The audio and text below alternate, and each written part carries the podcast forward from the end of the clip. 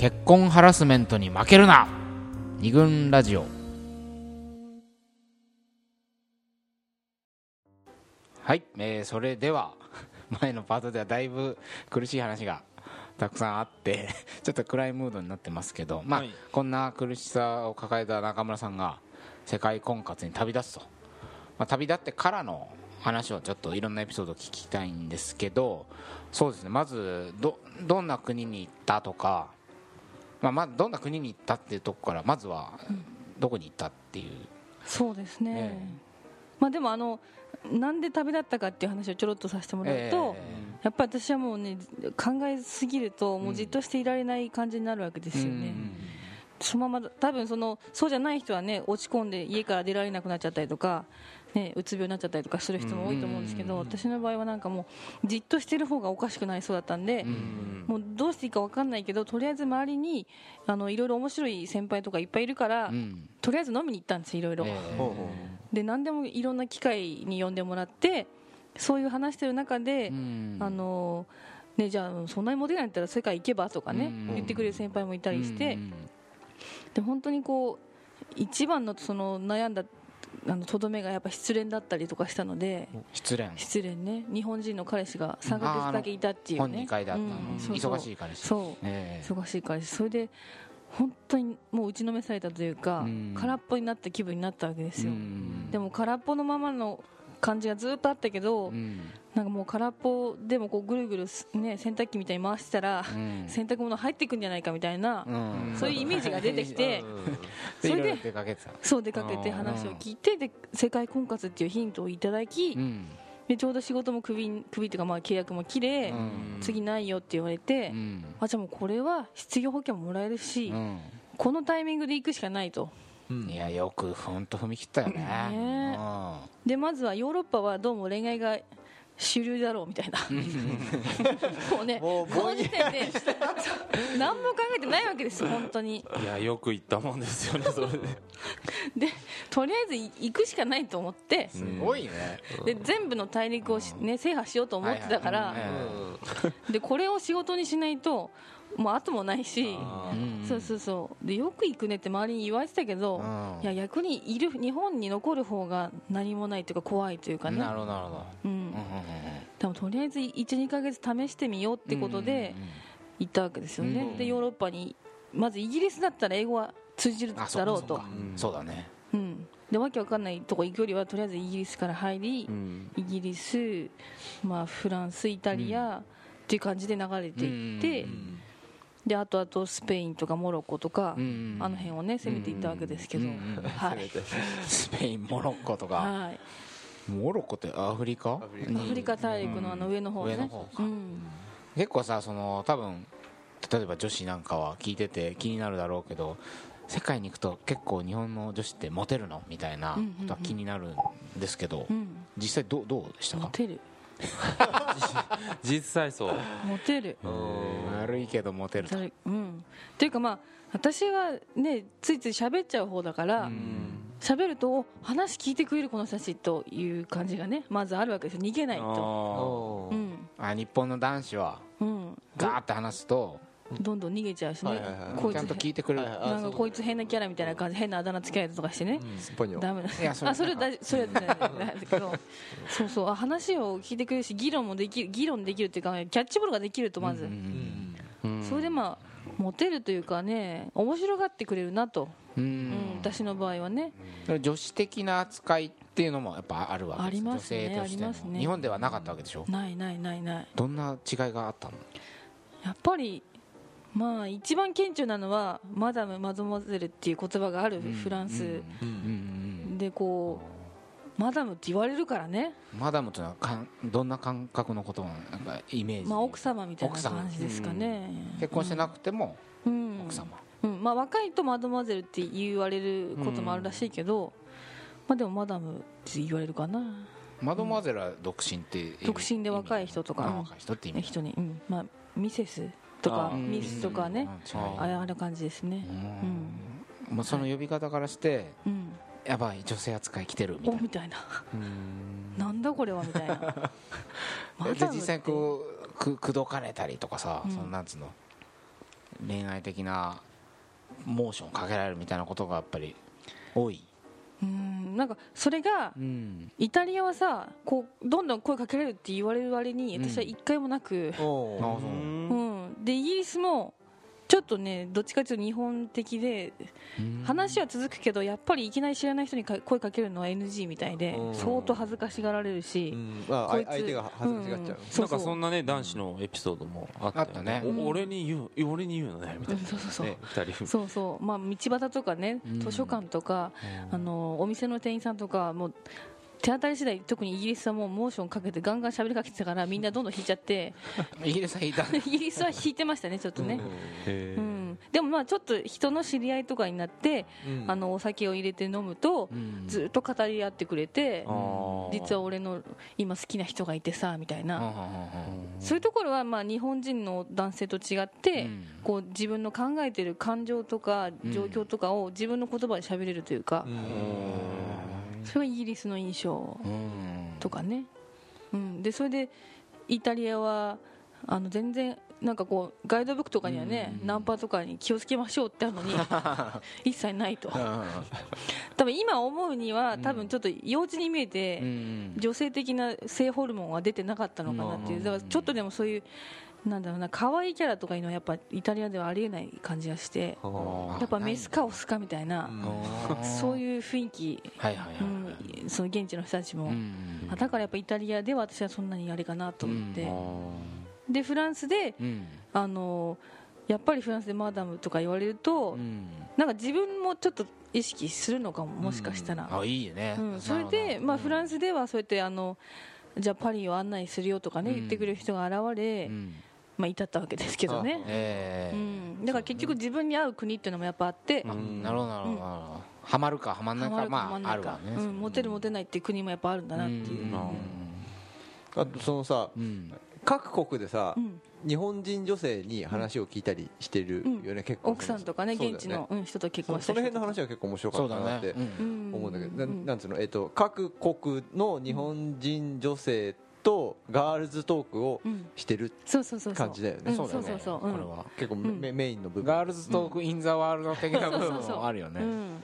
あれすごい面白かった。あのエピソードはいちいちこうそのそのなまあ旦那様の国お国柄っていうのそうそう。国際結婚してるうん。女性だよね、そうそう。日本人の、やっぱりそのまずこの旅をスタートするときにいきなり自分国際結婚って言ってもねやっぱりイメージがつかないし、じゃあ現地の奥さんあ経験者に聞こう。うん、聞くのが一番早いなと思って、なうん。でしかも自分がこう住むイメージとかねやっぱその日本人の女性と会うかとか、うん。自分に合うかとかそういうのもあの聞こうと思って、うん。それでまあミクシーとかへね会いませんか？すごいよね。って言って。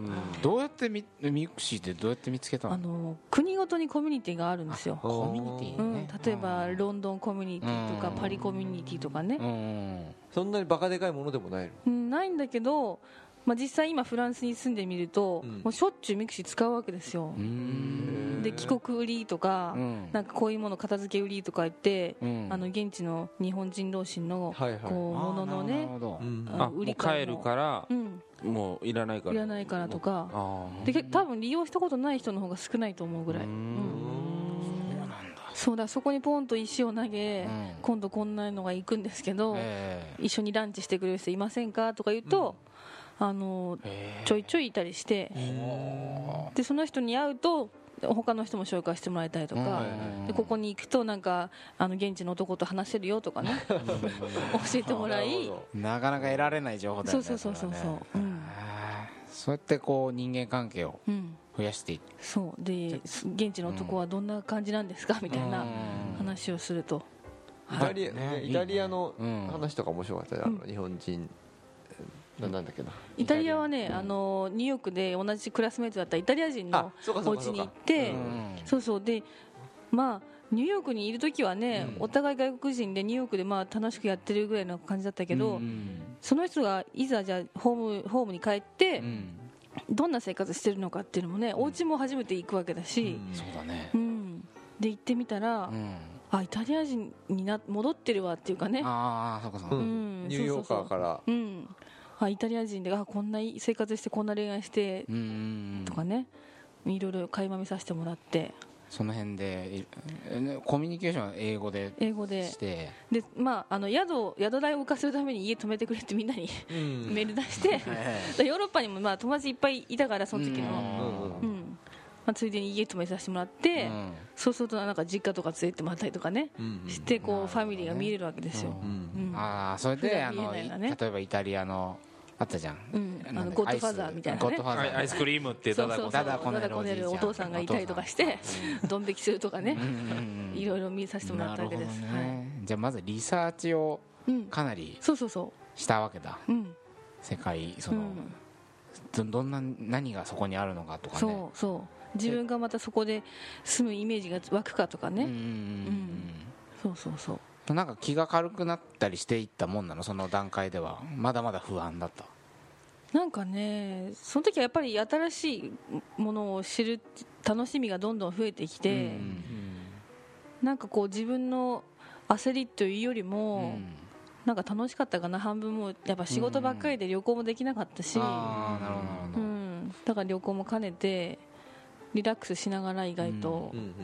で合うかな合わないかなとか結構なんかその頭を使うっていうよりも感覚を使いつつ、うん。楽しいか楽しくないか安全か安全じゃないかとか、うん。なんか日本にいる時と全然違うアンテナを使いつつうん。旅して、なるほどね、うん。じゃあそういう他のところに、うん、まあ、神経が向いたから、うん。日本でとらわれてたものからは少し、そうそうそうそう。楽楽にに楽しく、うんうんうん。そうそう、そのあとその日本人女性で国際結婚してる人から話を聞うん、く中で何かこう変わっていったところっていうのはある、ありますね、うん。しかもそのヨーロッパでもイギリスフランスイタリア回っても、うん。現地の人がね友達同士じゃないのに同じことを言ってたんですよ、うんどういうこと？やっぱりそのまあまあ不幸な人はまずそういうのに答えてくれないから、うん幸せになってる人ばっかりですけど、うんまずはその幸せになるためにはまず仕事を持つこと自分のね、うんそして自分の幸せっていうものを常に考えてることっていうことをねみんな言ってたんですよ大体、うん。向こうに同じこと現地のに日本人うん。そうイギリスフランスイタリア、うん。スペインも、うん。あもう日本人限らず？日本人現地の日本人女性が。現地は日本人女性が。言ってて、うん。まあ、確かに仕事は持ってないとあれだろうなってもあったし、でもその自分の幸せが何かとかねうん。なんか言ってることは分かるんだけどいまいちよく分かんないよな、でもなんか同じことみんな言ってるからすごい大事なことなんだろうなとかね、確かあんまりそのね中村さんが日本で例えば女性誌なんか読んで苦しんでたっうん。ていうことがあったわけでしょ、その女性誌にはさどっちかっていうとさ、なんと仕事を持てみたいなことはさあんま書いてないだろうし、むしろその男性が好む女性になりましょうみたいな方がねそれ自分の幸せとは何かを考えましょうみたいなことは ないない。そんなに書いてなさそう。それそれこそ結婚すれば OK っていうことだもんね、ううそのうん。そういうモモテモテテクを駆使して、そうモテていくね、結婚すれば OK っていうことだから別にそれが幸せなわけだよね。そう。だね日本の価値観だと。日本の女性誌とかの価値観だと、うん。それとは逆だね。なんかそう。ねだからあれなんか誰も言ってないことをみんな言ってるぞみたいな、うん。こんなこと誰も言ってなかった日本でっていうことを 知りましたね。ななんでなのかねそれはやっぱりねみんななんだかんだ言って苦労してるみたいで、うん。今幸せになってるけども実は前の、まあ、本人は言わないけどその紹介してくれた人が実はあの人はねっていうかねいろいろ話聞くには現地の人に実は家に帰ったらもう家財道具全部持っていかれてとかね。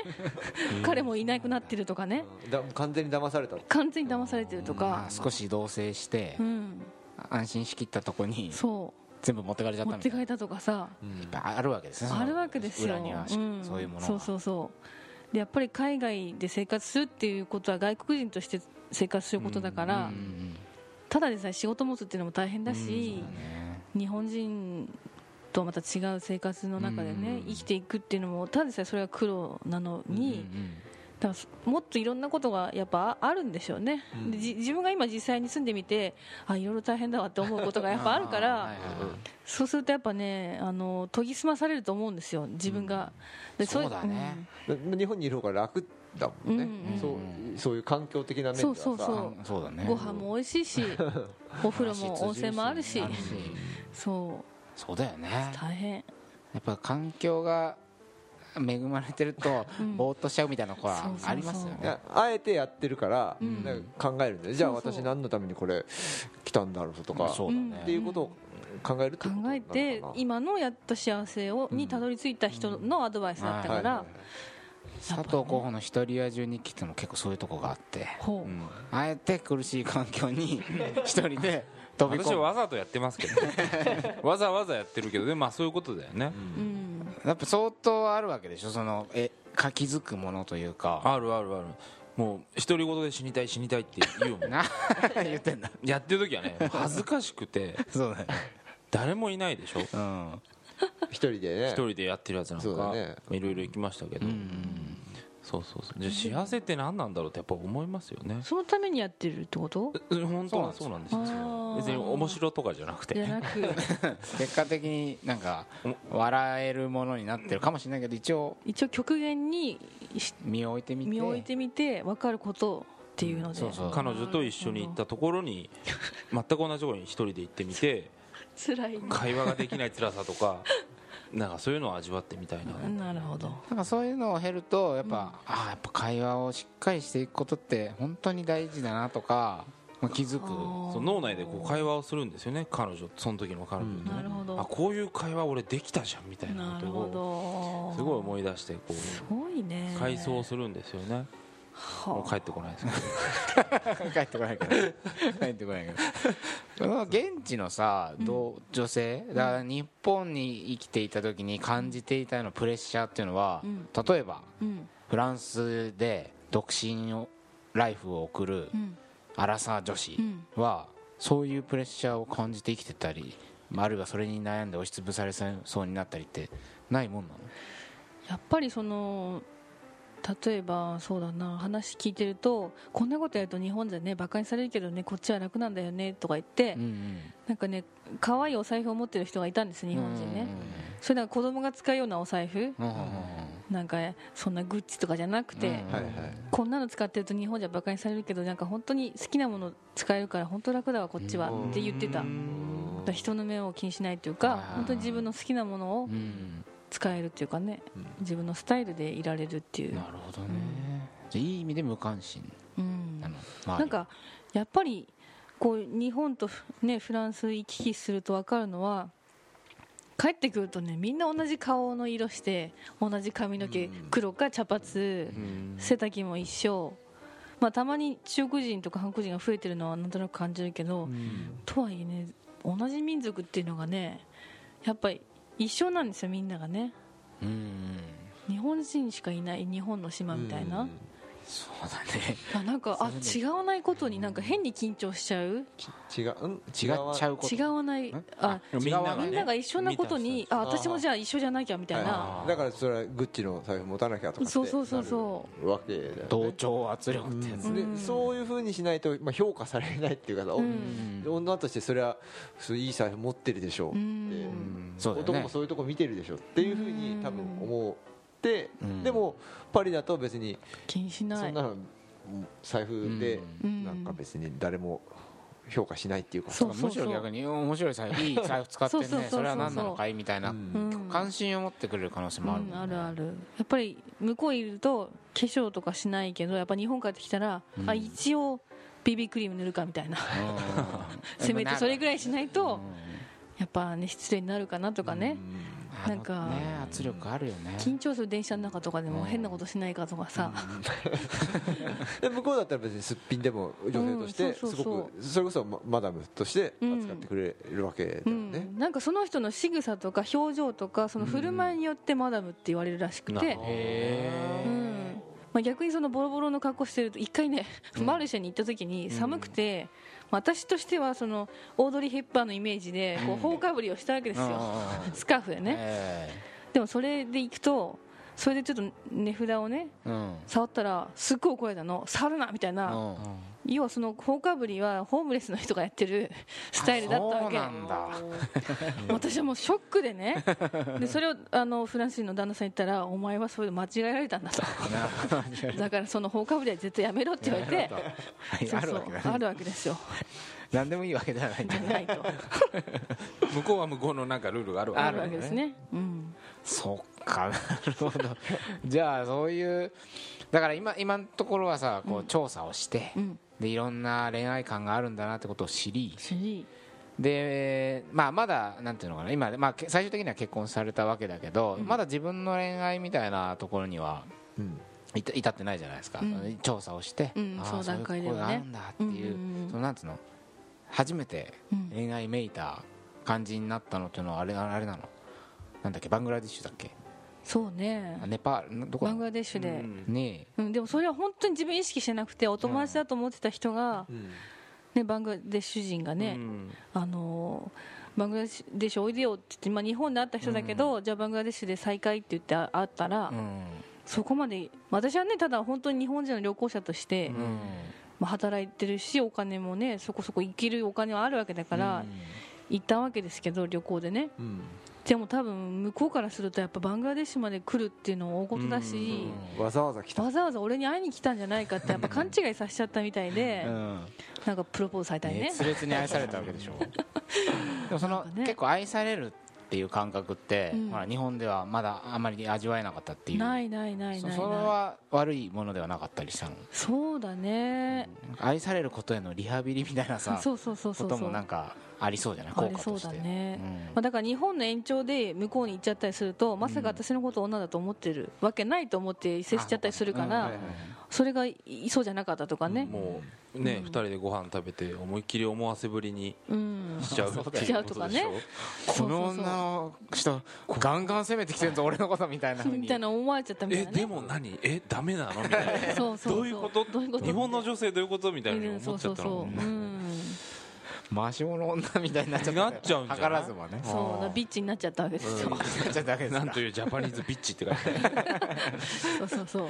まあちょっとそんなあの旅立ってからいろいろな恋愛観を取材し、うん。まあたたそうだね。何回かは愛されたりみたいな経験をして、うん。でフランス人の旦那様に出会うと。出会うと。そして結婚っていうことがこの後にあるわけでちょっと一回休憩を挟んで、はい。で実際結婚したり、まあ、結婚してみてどうだったかっていうことをうん。次のパートで聞いていきたいと思います、はい。はい。婚活は椅子取りゲームではなく宝探しである。二軍ラジオ